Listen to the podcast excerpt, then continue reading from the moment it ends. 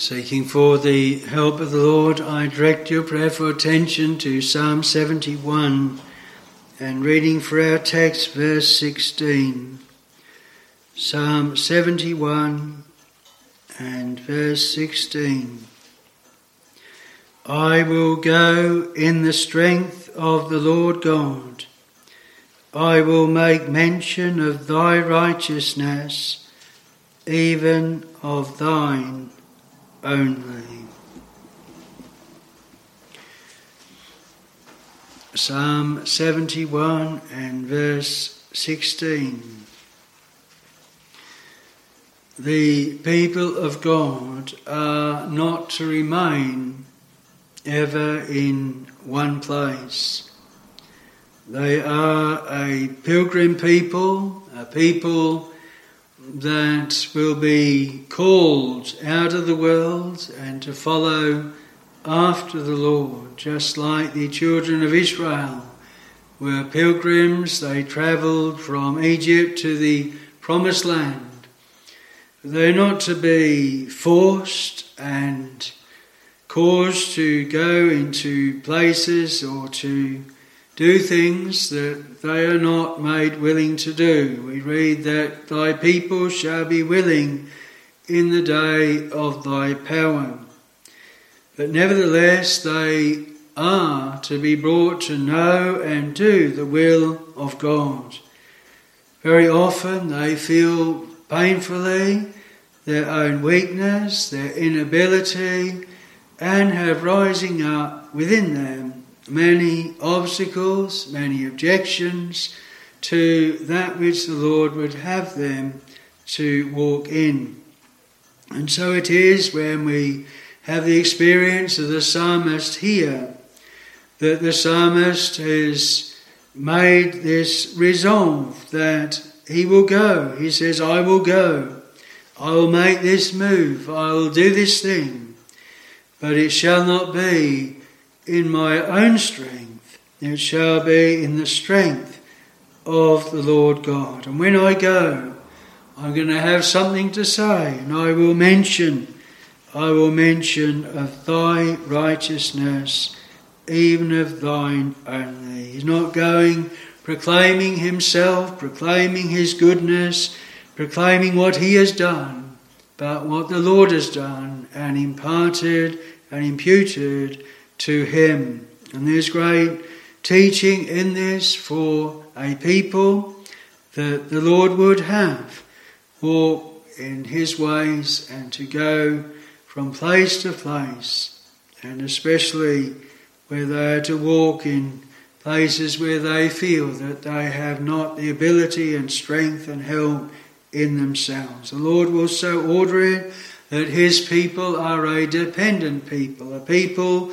that must look to Him for help in everything. And if you have come, come to the house of God or hear the word uh, this evening, and there are those things that are set before you, and your heart fails, and you know you haven't got the strength, you know you haven't got the wisdom, may this word be a help and a strength to you, the Lord's word to show you what to do and how to do it. So I want to look then, firstly, at the psalmist resolve, I will go. And then, secondly, how he could go. And he describes this as in the strength of the Lord God. And then, thirdly, what he should say. I will make mention of thy righteousness, even of thine only. But firstly, we have the psalmist resolve I will go. I want to look at this from several aspects. We've already mentioned the children of Israel departing out of Egypt, but we could go back to before that and we think of Abraham, called by God to go forth out of the land of the Chaldeans and to go into the place where God would tell him of. We read that he went, and yes, that he lingered at Haran until uh, Terah died, and then he was given the word again to go. And we read in Hebrews that this was one of the acts of faith of Abraham, that when he was called, he went out, not knowing whither he went. And so began the uh, sojourn of the children of Israel and the promises that the Lord gave to Abraham, and Abraham who saw Christ die and rejoiced at it. We think of the children of Israel then coming out of Egypt, a called out people, a people that were in the midst of another people, a people that were under bondage, they were labouring, had taskmasters over them, and it was the Lord that instigated that they should come out. He'd foretold it to Abraham that in the fourth generation that they should come forth. And here it was then that raised up Moses and then appeared to Moses those 80 years after in the wilderness uh, to send him back to his own people and to bring them up out of Egypt. Moses was very concerned at first that the people would not believe him, that they would not hearken, that they would not want to go. But the Lord gave him the signs to work in their presence. And even then, Moses was very backward. He made all sorts of excuses that he was not eloquent, that he was not able to speak well. And the Lord said that I know thy brother Aaron, he can speak well, he shall be thy mouthpiece. And Moses, he said, Oh, send by whomsoever thou wilt send. But he did not want to go, but the Lord sent him and did make him willing to go. And he did go. And in effect, he said, I will go. And he goes to Egypt and he goes to his people and he speaks to them. And they see the signs and the wonders. And they also believe that God had sent him and made willing to say, I will go to go up out of Egypt. And the Lord then was to work that, to bring that about. Sometimes it is when uh, the Lord gives that willingness, there's not the possibility of doing so, and there's a watching, watching His hand. And especially when we think of what it sets forth with the children of Israel God's people, come ye out from among them, touch not the unclean thing and I will receive you. Ye shall be my sons and my daughters, saith the Almighty. It's a hard thing sometimes when the people of God have a friendship group round about them, those who have known them in unregeneracy, those that they've gone to the pub with and gone to all the pleasures with, and the Lord begins to work in their hearts and then makes them willing to, wanting to part with that company, to a different company, to go to the people of God and to separate from those of the world. You know what a working it was to make A Lot willing to go out of Sodom. You think surely he would have been very willing, but in that case, the, the angels they had to take hold of him to bring him up uh, out of Sodom. But the I will go, God's people are to be brought to that, to go and separate, go away from the ungodly and from the world, and to cast in their lot amongst the people of God. Maybe it can even be like this to uh, have the Word of God uh, to hear of it for the first time or uh, hearing about the places of worship. You've never been to a place of worship before, never attended before. And the very thought of stepping over the threshold, so fearful, so frightened, so afraid, and then at last the resolve, the willingness, I will go. I'll go. I'll go to that place. I'll go and hear the word. I'll go and hear the preaching. The psalmist here says, I will go. The Lord's people will have adversaries. David, he was brought to a place where he heard Goliath coming out, challenging the people of God. And David, he says to King Saul, Thy servant will go, will go and fight with this Philistine.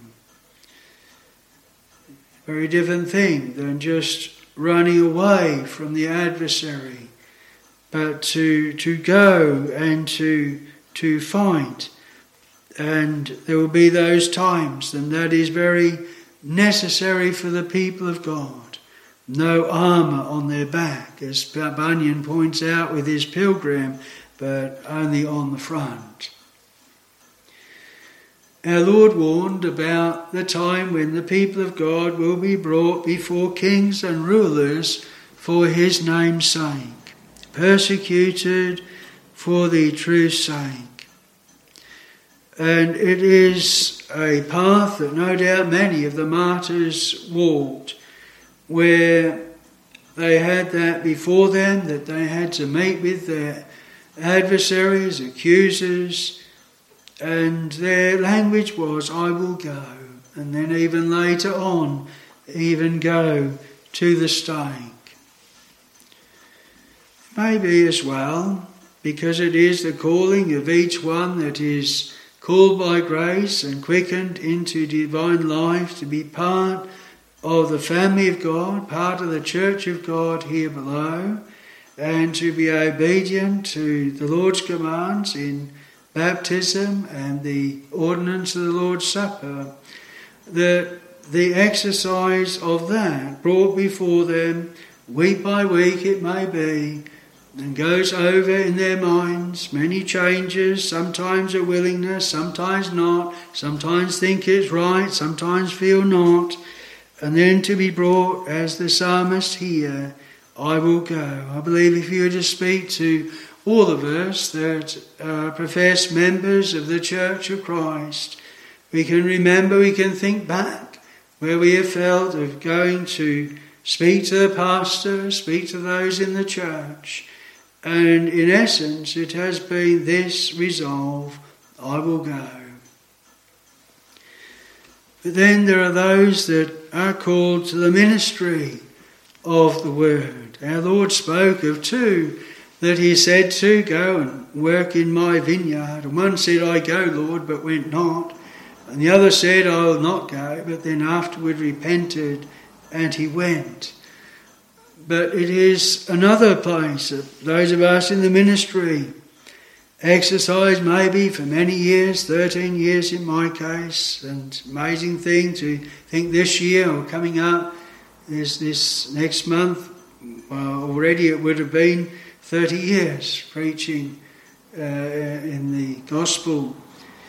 And yet we can remember when there was that being made willing and to be able to say, I, I will go. Maybe much hanging back like Moses, but at last the resolve, as the psalmist here, I will go. And then we have the pastorate as well. Those of us that have been called to a pastorate, we can not only look to when the Lord called us by grace and called us into the ministry, but also when called to a pastorate and the decision of knowing what is right and what is the right path to walk, to again be brought to that, uh, I will go. In one sense, it it follows on maybe from much searching, much exercise, much toing and froing, uh, and and is the end result of it. I will go.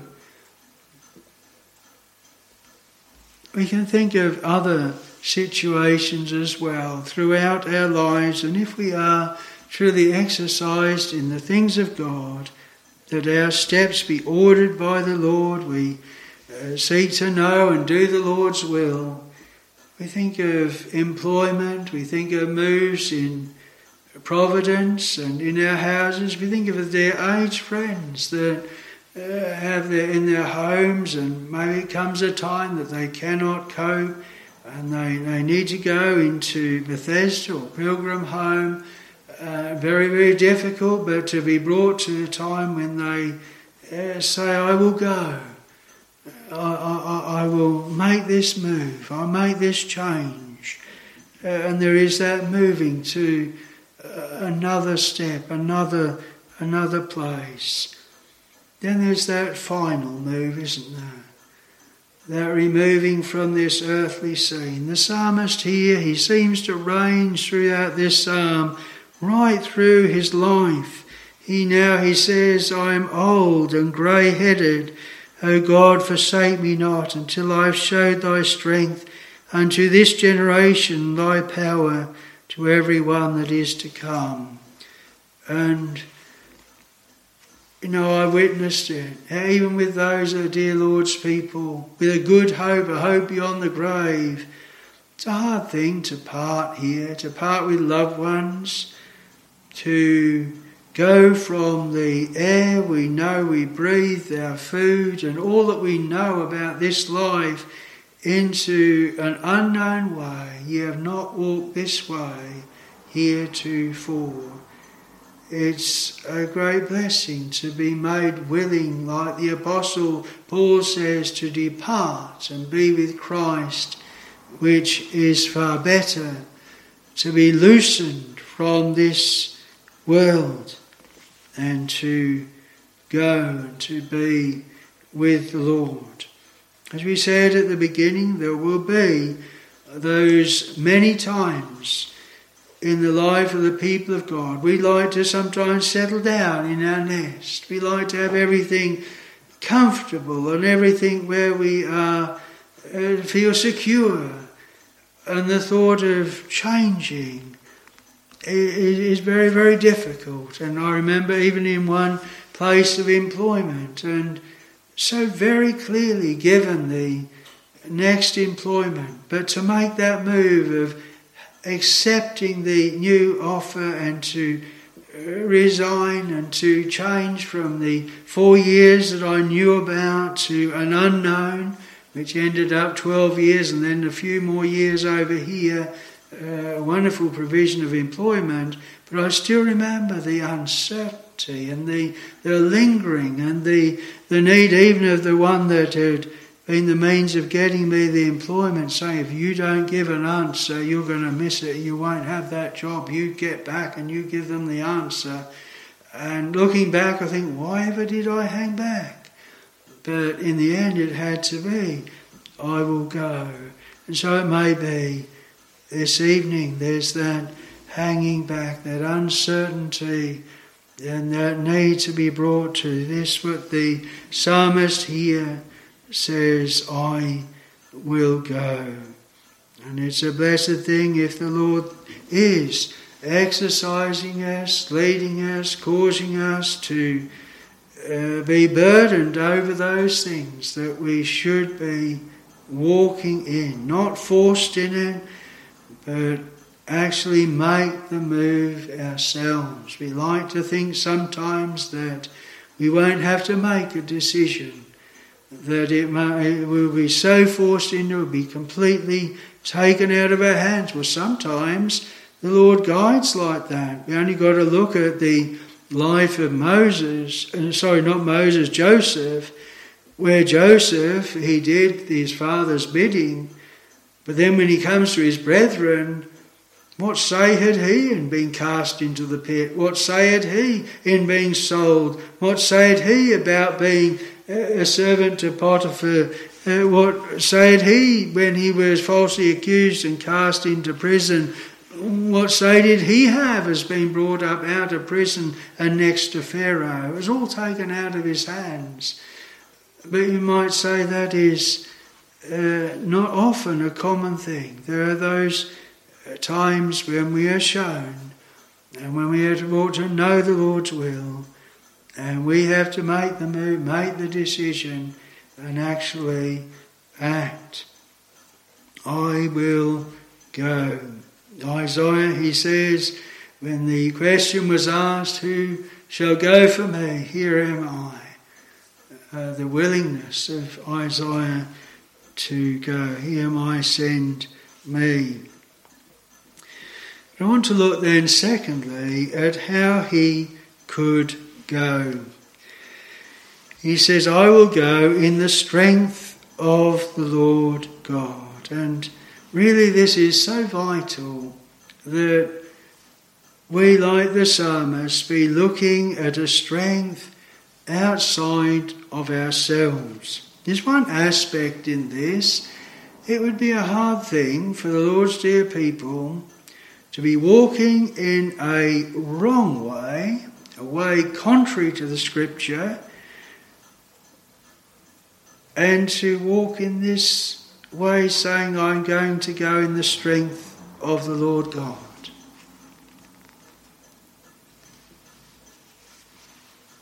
How can we ask the Lord's blessing on something that the Lord has says don't do?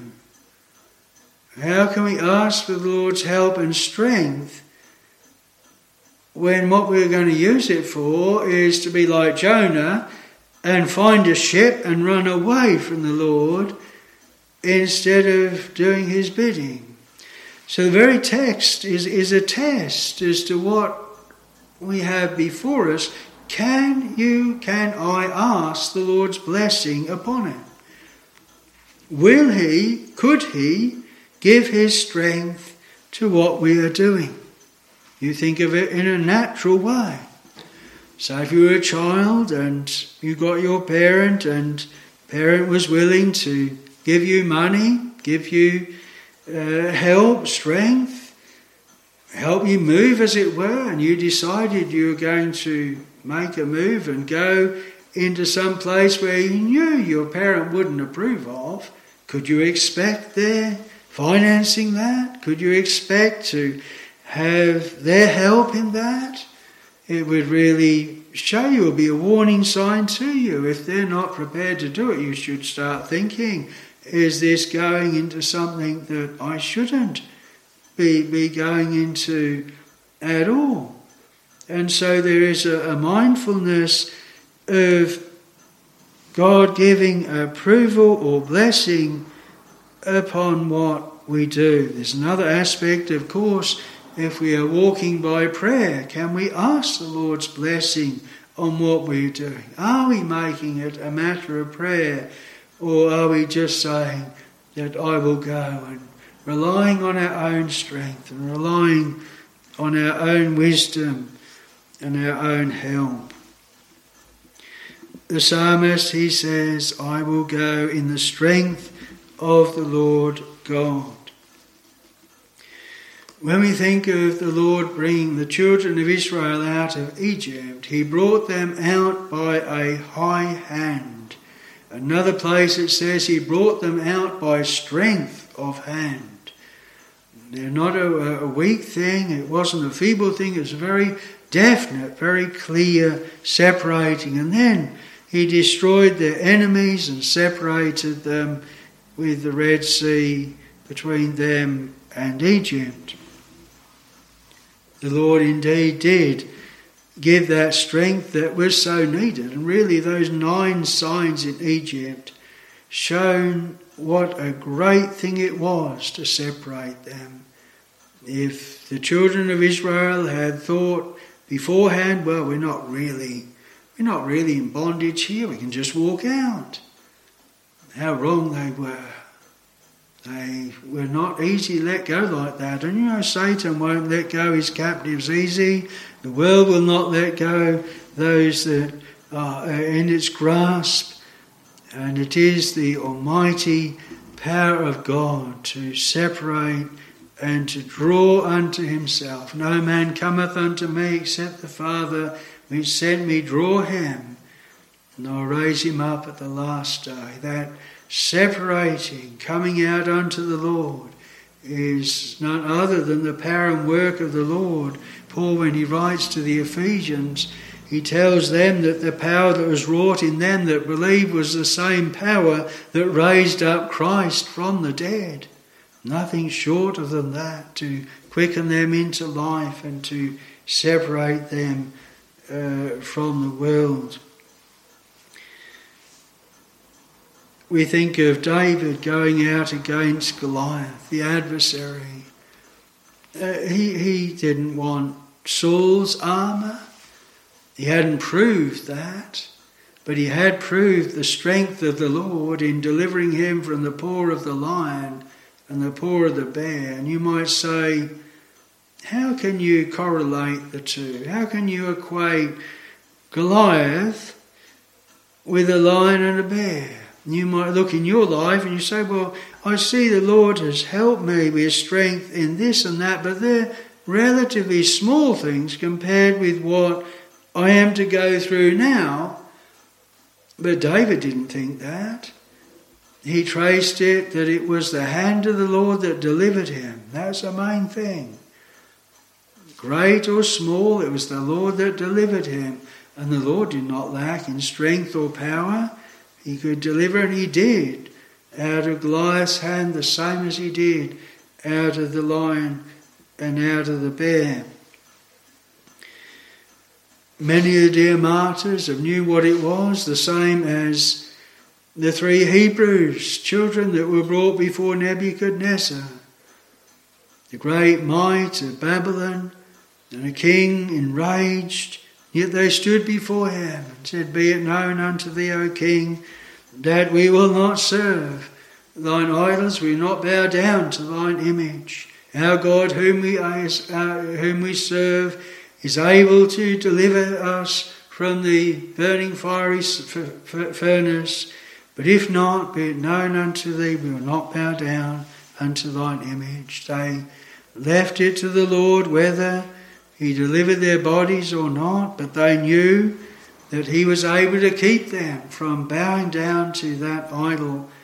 And the Lord delivered their bodies and delivered them from worshipping that idol and turned the king so that uh, he marvelled. He said, The form of the fourth is like unto the Son of God. There in the fire, the fire having no power upon those three Hebrew children, and not even the smell of fire was upon them, and yet those that cast them into the fire, they were slain with the heat of it. What a difference when the Lord's strength is with one and not with another.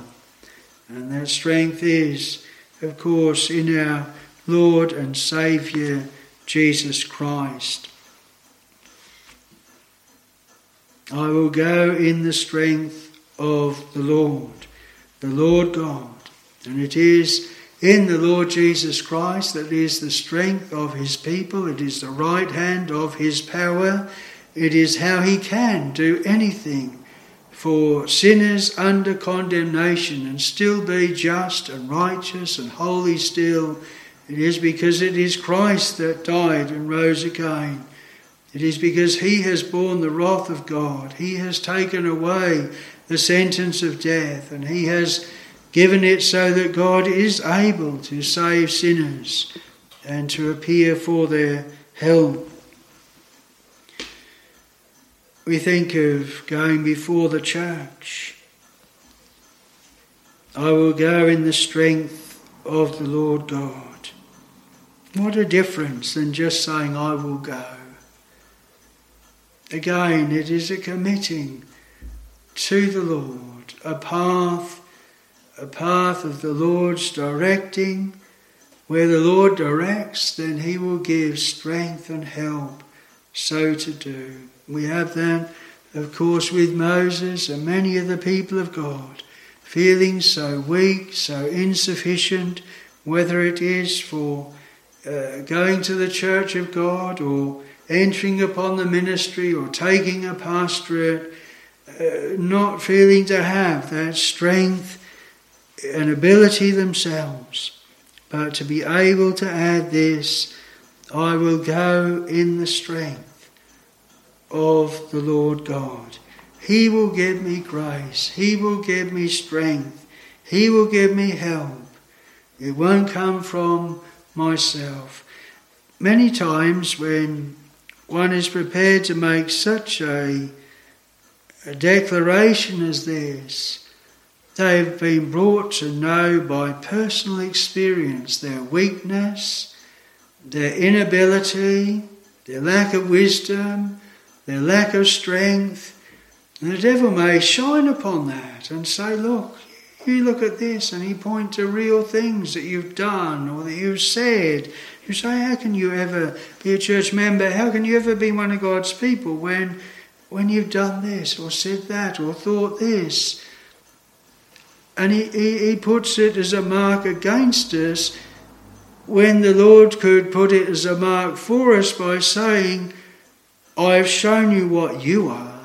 I've shown you how weak you are, but now you go in my strength. It's not a way for the pride of man. It is for the humble and for the lowly and for those that come with nothing in their hand, simply clinging to the cross of Christ and resting on Christ. We forget sometimes that the spirit and frame of the people of God, they don't come at it easy. Sometimes it is like the disciples with the, the Lord, and they're with Him, and they're walking with Him, and do you think they're going to do everything right, say everything right, think everything right? They're the Samaritans, and they don't receive the Lord, so they say, I think they've got the warrant of Scripture too. Shall we call down fire from heaven and consume them, even as Elias did? The Lord reproves them and says, You know not what spirit you're of. What? Disciples of the Lord? Those are going to preach? Those are going to be the apostles? They don't know what spirit they're of? They should have the love of souls and they, they hear the commanding fire to come down from heaven. These are the last people I'd send into my vineyard. How humbling that must have been for them. And you read many things that the disciples did and said, and they weren't anything to be proud of. Poor Peter would never forget the three times he denied his Lord and Master, but it didn't mean the Lord said, just because you've done that, you'll never ever be of use. No, when thou art converted, when thou art restored, strengthen thy brethren. And he strengthened them, not in himself, not saying, Look how good I was and look at my resolutions, but pointing them to the Lord because he painfully felt his own weakness and ability. And you can see that the words of the psalmist here not easy come at. But it is vital for the people of God if they are to put the crown on his head and be successful and be used and be blessed, that they are looking where their strength really is. And there's not just reading it and understanding it by the, the word as to where that is, but feeling it really in themselves. Really to know that if left to their own strength, as sometimes the Lord has, that it will leave them, and they don't have that ability at all. And so when we think of that last parting, that last going from this world, many of the Lord's people, we read in Hebrews, of those who through fear of death have all their lifetime be subject to bondage, fearing that time that shall come and when it has come, the Lord has given dying grace in a dying hour. It is grace to help in time of need. We are not to expect that we have a stock in hand first and that we'll have that and then we'll go forth. And that applies to all the way along the way as well. Now we need that help. And in, in the ministry, Though we study the word, though we prepare ourselves in prayer for the word and for preaching, yet it is in the hour that it is needed. I taught a painful lesson of that years ago, driving to Blackboys, and I remember the parts of the road that I prayed to the Lord I might have sweet meditation on my text and what I was going to preach, and I did all the way there. When I got up to preach, I felt as hard and dead and cold and wooden. Yes, I preached, but uh, I would much rather have had the sweetness I had on the journey there uh, than the hardness I felt in the pulpit then. And though we ask for that help, it is vital, it is when we need it, not to have that stock in hand and then say, now I've got it, now I can see it, now I'll go forth. No, don't expect that. Wherever it is, whether it's to go before the church, in ministry or pastorate, whatever the move is, that strength is given when it is needed. And it is as our eyes are upon the Lord.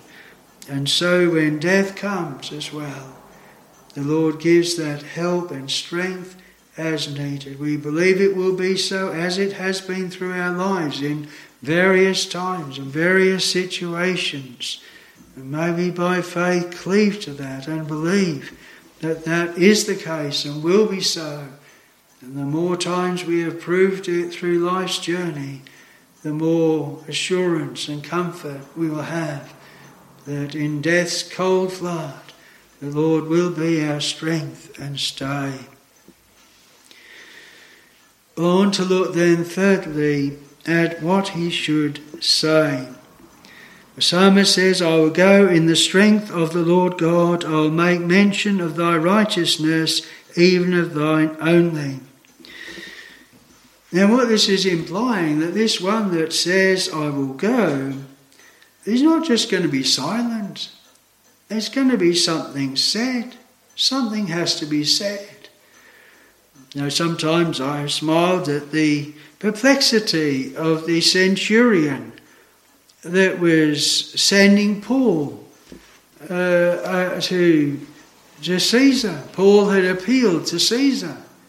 But he didn't know what to write. He didn't know what to explain. Why was he sending?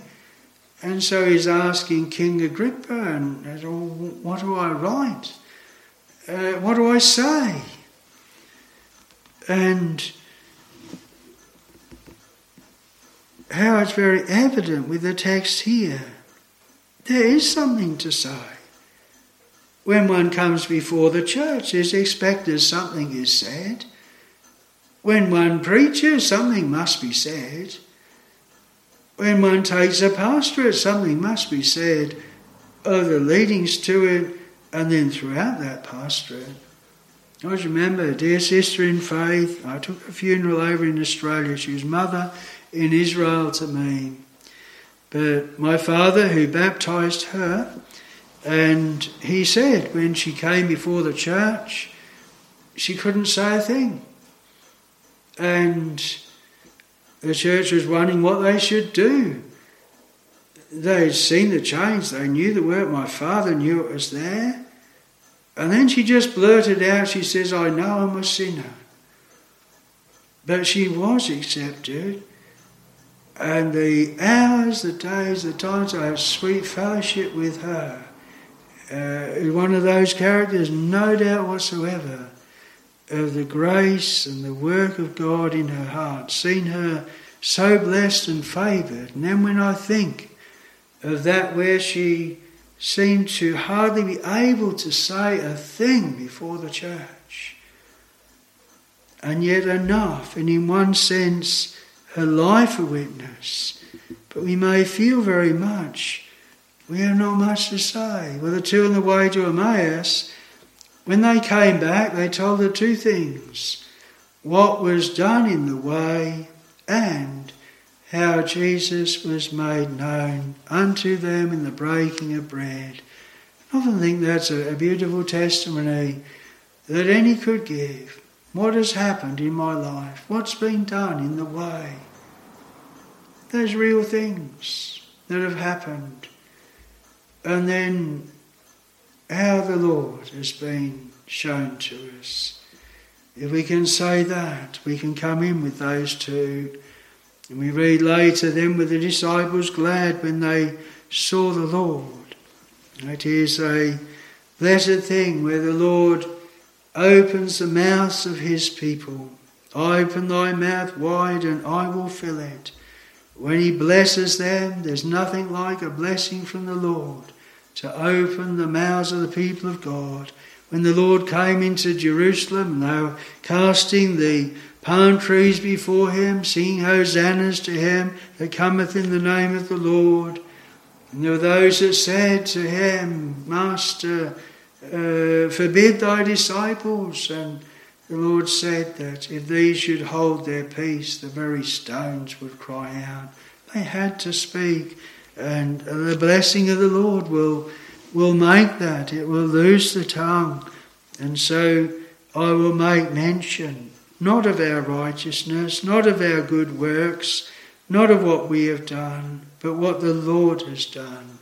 His life, His sufferings, His death, His righteousness even of thine only, is not to be a mixture with the people of God, is not to be half of works and half by grace, half of speaking of our good works and half of the Lord's, but of thy righteousness only. This is not the righteousness of God outside of Christ, but that righteousness which he has wrought out for his people this is the name wherewith he shall be called, the Lord our righteousness. And this is the name wherewith she, the church of God, shall be called, the Lord our righteousness. I'll point to thy redeeming blood and say, Behold the way to God. My hope is built on nothing less than Jesus' blood and righteousness. I dare not trust the sweetest frame but wholly lean on Jesus' name. This is a lesson, this is a verse that is taught by experience, that brings the sinner low and lifts up a precious Christ, that takes our weakness and exalts Christ, Christ's strength and his might, and puts a right testimony upon our lips, a humble testimony that exalts a precious Saviour. Well, maybe be given this resolve, and in whatever case and way that you have come to the house of God, whether here or listening online or shall listen later to hear the word here, may the Lord give you that willingness, that resolve, I will go, but not on its own. The whole verse. I will go in the strength of the Lord God. I will make mention of thy righteousness, even of thine only. Amen.